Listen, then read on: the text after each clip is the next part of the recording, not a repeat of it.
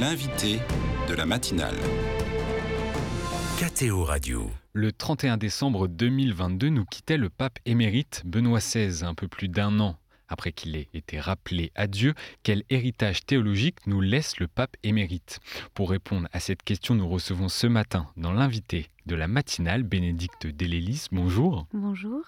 Vous êtes entre autres enseignante euh, de théologie au Collège des Bernardins à Paris et êtes auteur du livre Benoît XVI, serviteur de l'amour aux éditions Magnificat. Alors, pour commencer, pourquoi avoir travaillé sur les textes de Benoît XVI ah, alors ça c'est une bonne question parce qu'il me semble qu'il est vraiment un grand prof. Et donc il a un langage en fait très accessible pour euh, la théologie. Et il travaille énormément de sujets. Il travaille la christologie, il travaille l'ecclésiologie, donc il travaille le, visage de Jésus, qu'est-ce que c'est que l'Église? Il a une théologie euh, finalement qui va qualifier lui-même de très fragmentaire, parce que comme professeur, il aura toujours été interrompu dans sa carrière. On a, passé son temps à l'interrompre. Donc tous ses travaux ont toujours été un peu interrompus, du coup sont fragmentaires, mais ouvrent énormément de champs euh, différents de la théologie et donc sont passionnants sur plein d'aspects. C'est un, bon pédagogue, comme tout théologien C'est un très bon pédagogue. En fait, c'est marrant, on a, on a cette espèce de fausse idée qu'il est très compliqué, alors qu'en fait, il est très simple. Et c'est un vrai prof, donc il donne des images, des exemples, il vous prend par la main et il vous donne l'impression d'être très intelligent, parce que quand vous le lisez, vous vous dites Ah, mais c'est évident, ça, semble simple quand il l'explique. Il est, oui, il est, vraiment un grand professeur qui prend son élève par la main pour lui expliquer. Donc pour un élève en théologie comme j'étais, c'était précieux d'avoir vraiment un maître. Et donc j'ai choisi de le travailler lui. Puis une fois que j'ai fait mon travail euh, d'étude sur lui, et ben du coup j'ai donné un cours sur lui au Bernardin. Et c'est comme ça que a commencé mon amitié avec ce pape Benoît XVI. Vous le définissez comme euh, votre maître à penser? Oh, je pense que notre maître c'est le Christ. Mais euh, il me semble que son regard sur le Christ est particulièrement inspirant. Ça je crois son regard sur le Christ, qui a absolument irrigué toute sa théologie, puisque c'est à la lumière de ce qu'il regarde du Christ qu'il comprend qu'est-ce que c'est que l'Église, qui comprend ce que c'est qu'un chrétien, qui comprend ce que c'est qu'un être humain, en fait. Donc son regard, son regard sur le Christ est très original, très inspirant, et en même temps, j'aime bien sa manière d'être dans l'Église, c'est-à-dire qu'il se qualifie lui-même comme l'humble serviteur et le petit, en fait. Et cette espèce de grande humilité euh, me semble la voie royale pour euh, être dans l'Église. Pour beaucoup de personnes laïques comme euh, athées, Benoît XVI, euh, à l'image d'un pape conservateur très enclin à s'ouvrir aux questions sociales contemporaines, en 2024, peut-on se demander quel est l'héritage de Benoît XVI? Alors c'est marrant cette histoire de conservateur parce que en réalité, vous savez bien qu'au moment du Concile Vatican II, on l'a plutôt traité de gros progressiste. Et donc c'est amusant comme euh, son, son, le regard des gens sur lui a changé alors qu'en fait sa théologie, c'est une théologie en dialogue avec le monde contemporain tout le temps. Et donc euh, il a une espèce d'art particulier qui était certainement aussi celui de Thomas d'Aquin par exemple, de poser les questions contemporaines et puis de voir les réponses des gens autour de lui d'en garder le meilleur, mais vraiment ça on doit, on doit l'honorer là-dessus parce qu'il a l'art avec un, des interlocuteurs même avec lesquels il n'est pas du tout d'accord, comme par exemple la théologie de la libération, tout ça avec lequel il a beaucoup dialogué. Il va prendre euh, le meilleur et il va dire bah voilà dans la question de mon interlocuteur il y a ça qui pose une vraie question et qu'on on se doit de regarder en face. Dans leur manière d'y répondre, il y a peut-être ça qu'on peut garder et ça qu'on va enlever. Et donc c'est vraiment une théologie en dialogue. Euh, et ça, ça me semble très très précieux pour notre temps, en réalité, d'être capable de dialoguer en vérité paisiblement avec l'interlocuteur même avec lequel on ne serait pas a priori d'accord, pour garder le meilleur de ce qu'il a à nous dire, de la manière dont il nous interroge sur le réel, et pour en route avec lui essayer de comprendre et de chercher la vérité. En ce sens, j'aime beaucoup sa façon de réfléchir. Et sur l'aspect théologique de, de son héritage, qu'est-ce qu'on pourrait retenir aujourd'hui? Ah, alors ça c'est difficile, c'est tellement vaste. Peut-être que si on doit retenir une petite chose, mais c'est vraiment une toute petite chose dans un océan d'un immense travail, euh, il dit beaucoup que le, finalement Jésus, comme le chrétien, doivent être caractérisés par le petit mot pour. Il dit beaucoup ça dans toute sa théologie. On voit ça beaucoup dans Foi chrétienne hier aujourd'hui. Qu'est-ce que ça veut dire? Euh, Jésus est caractérisé par le petit mot pour. Ça veut dire qu'au fond, euh, le Christ est l'être pour autrui. L'être complètement livré pour autrui, ben euh, voilà, c'est un morceau de pain rompu pour autrui. C'est le Fils qui est le Fils du Père, mais qui est pour nous. Et il va beaucoup regarder ce petit mot pour de Jésus en disant Jésus, il est l'être pour, pour tous, l'être pour nous tous, et non pas une monade isolée, mais l'être pour tous. Et donc il va dire, ben, chaque chrétien doit lui-même se caractériser par ce petit mot pour. Et ça, je trouve ça très stimulant pour nous de dire comment chacun de nous, on se caractérise par ce petit mot pour, pour tous, pour chacun, euh, comment on se donne à chacun, comment on est l'être pour tous avec Jésus. Et quelle a été sa, sa grande préoccupation en tant que pape? Transmettre la foi, je crois. Il a ce, alors il est un peu omnubilé par le, la grande œuvre qu'il veut écrire sur Jésus. Donc, euh, quand il est jeune théologien, il rencontre euh, un théologien qui a écrit sur le visage du Christ, Romano Guardini, et il veut faire la même chose. Et il a cette espèce de, de rêve d'écrire un grand ouvrage sur le Christ. Et il est constamment contrarié dans ses rêves. Il va se qualifier lui-même comme la bête de somme du bon Dieu, c'est-à-dire celui qu'on charge d'un joug pour annoncer l'évangile. Et en fait, il va garder cette idée de faire un grand livre sur le Christ.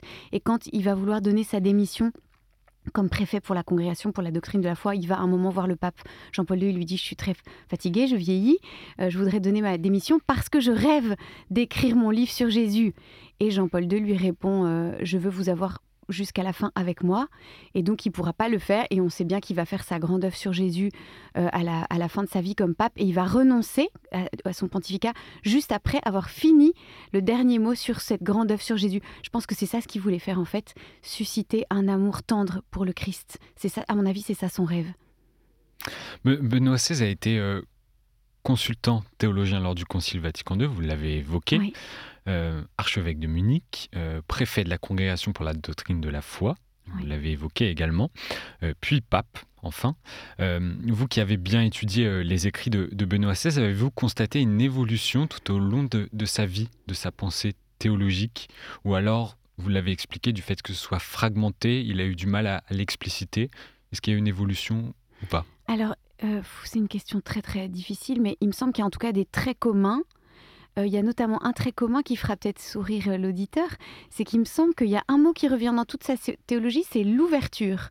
Et c'est marrant parce que comme ça spontanément, les gens le mettraient pas comme pape de l'ouverture. D'ailleurs, on verrait pas trop ce que ça veut dire. Et ça, ça me semble un mot qui traverse absolument toute sa théologie. Et notamment, il va dire le Christ est l'homme tout à fait ouvert. Et donc, il le regarde sur la croix quand il a les mains et les pieds percés et les bras étendus. Et il dit voilà, euh, ça c'est l'être complètement ouvert. Et il a cette phrase exceptionnelle. Et, voilà l'être que nous devons devenir, l'être complètement ouvert. Donc cette ouverture, elle va qualifier pour lui euh, la grandeur d'une culture, une culture qui est capable d'être ouverte à un autre. Elle va qualifier pour lui aussi la capacité d'aimer. Pour lui, la capacité d'aimer, c'est l'exode de soi. Je me quitte moi-même pour aller vers toi, pour aller vers l'autre. Et donc cette capacité d'ouverture, ça, ça va traverser à mon avis toute sa théologie. Donc il y a comme ça des grands thèmes. Il y a aussi le grand thème de la vie éternelle et de l'espérance qui traverse toute sa théologie. Il écrit euh, La mort et l'au-delà qui va qualifier comme étant son ouvrage le plus abouti. Et puis, comme pape, il va écrire Spécial Vie, l'encyclique sur l'espérance. Et ça aussi, ça fait partie des thèmes qui traversent absolument toute sa théologie. Euh, la vie éternelle, comment cette espérance de la vie éternelle me fait tenir debout aujourd'hui, comment avec cette espérance je peux surmonter les grandes peines de ma vie, les petites peines et aussi les graves et les grandes peines qui effondrent tous mes espoirs. Comment est-ce que l'espérance de la vie éternelle va être la grande espérance qui ne s'effrite jamais, qui fait que je tiens quand toutes mes petites espérances sont tombées. Donc il y a comme ça des thèmes qu'on repère. Le thème de l'Église, évidemment, il est mmh. passionné par l'Église. Mais il est passionné par l'Église. Pourquoi? Parce qu'il est passionné par le Christ et par le salut de l'être humain et pas euh, comme euh, fascination de l'Église pour elle-même. Voyez, il me semble qu'aujourd'hui, il aurait comme enseignement de nous dire euh, ne parlez pas de l'Église pour elle-même, parlez du Christ, parlez toujours du Christ. L'Église a comme seul trésor de parler du Christ, et dès que l'Église commence à, se regarder le nombril, elle, elle, part dans le décor. Et donc, dans tous nos débats ecclésiaux, gardons ce, grand héritage de Benoît XVI de parler du Christ et non pas de nous-mêmes. C'est vraiment ce qu'il a mis en avant, Dieu d'abord, et c'est ce qu'il a beaucoup transmis dans sa théologie au final. C'est ah je crois. Ah, je crois. J'aime beaucoup la prière de sa première communion quand il est enfant. Il a cette prière très touchante. Il dit euh, Je voudrais être toujours avec toi, mais toi surtout, sois avec moi. Donc il parle à Jésus Je voudrais être toujours avec toi, mais toi surtout, sois avec moi. Il me semble que ça, ça, caractérise bien la spiritualité de Benoît XVI. Euh, toi surtout, sois avec moi. Toi, Jésus, sois avec moi. Certains considèrent Benoît XVI, peut-être euh, vous également, comme l'un des, théologiens majeurs de l'Église catholique au XXe siècle. Euh, quelle est la particularité d'un pape qui est à l'origine un théologien?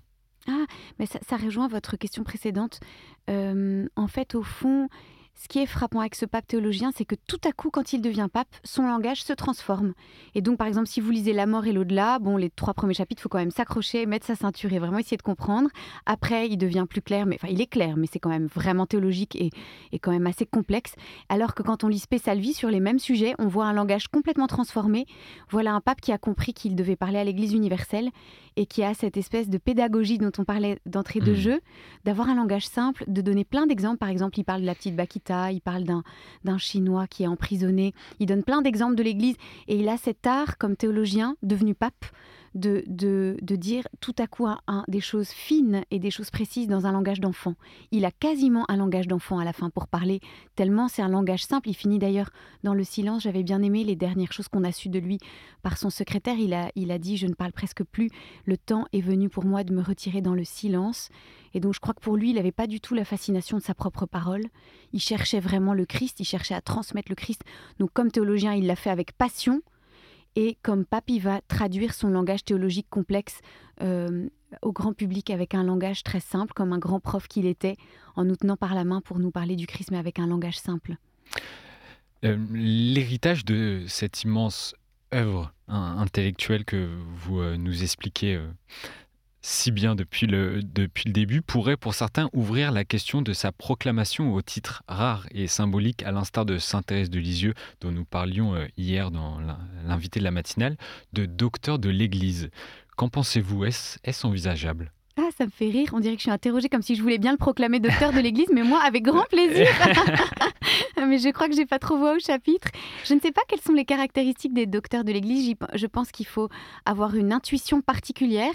À mon avis, oui, il rentrerait tout à fait dans, ces catégories. Euh, il est certain qu'il faut aussi une sainteté de vie. Et donc ça, ce sera à l'Église de juger.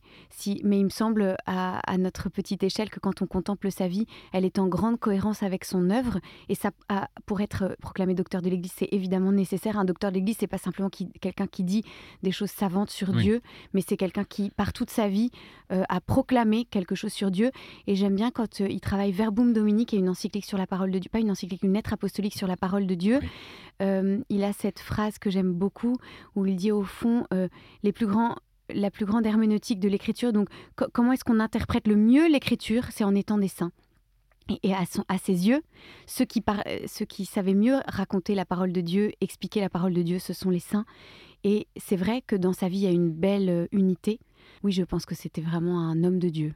Un mot pour euh, finir. Quel texte vous pourriez recommander à un auditeur qui a envie de découvrir Benoît XVI ah, eh bien peut-être, euh, il y a deux encycliques de lui qui sont vraiment très accessibles et très belles. Celle sur l'amour, Deus Caritas Est, et celle sur l'espérance. Alors peut-être si on est dans l'affliction, il faut lire celle sur l'espérance. Si on commence une vie de grand amour, il faut lire celle sur l'amour. Elles sont toutes les deux très précieuses.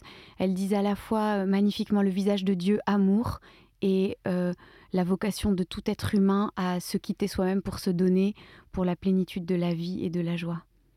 Merci Bénédicte Delélis d'avoir partagé ce moment avec nous pour euh, évoquer euh, l'héritage théologique de Benoît XVI.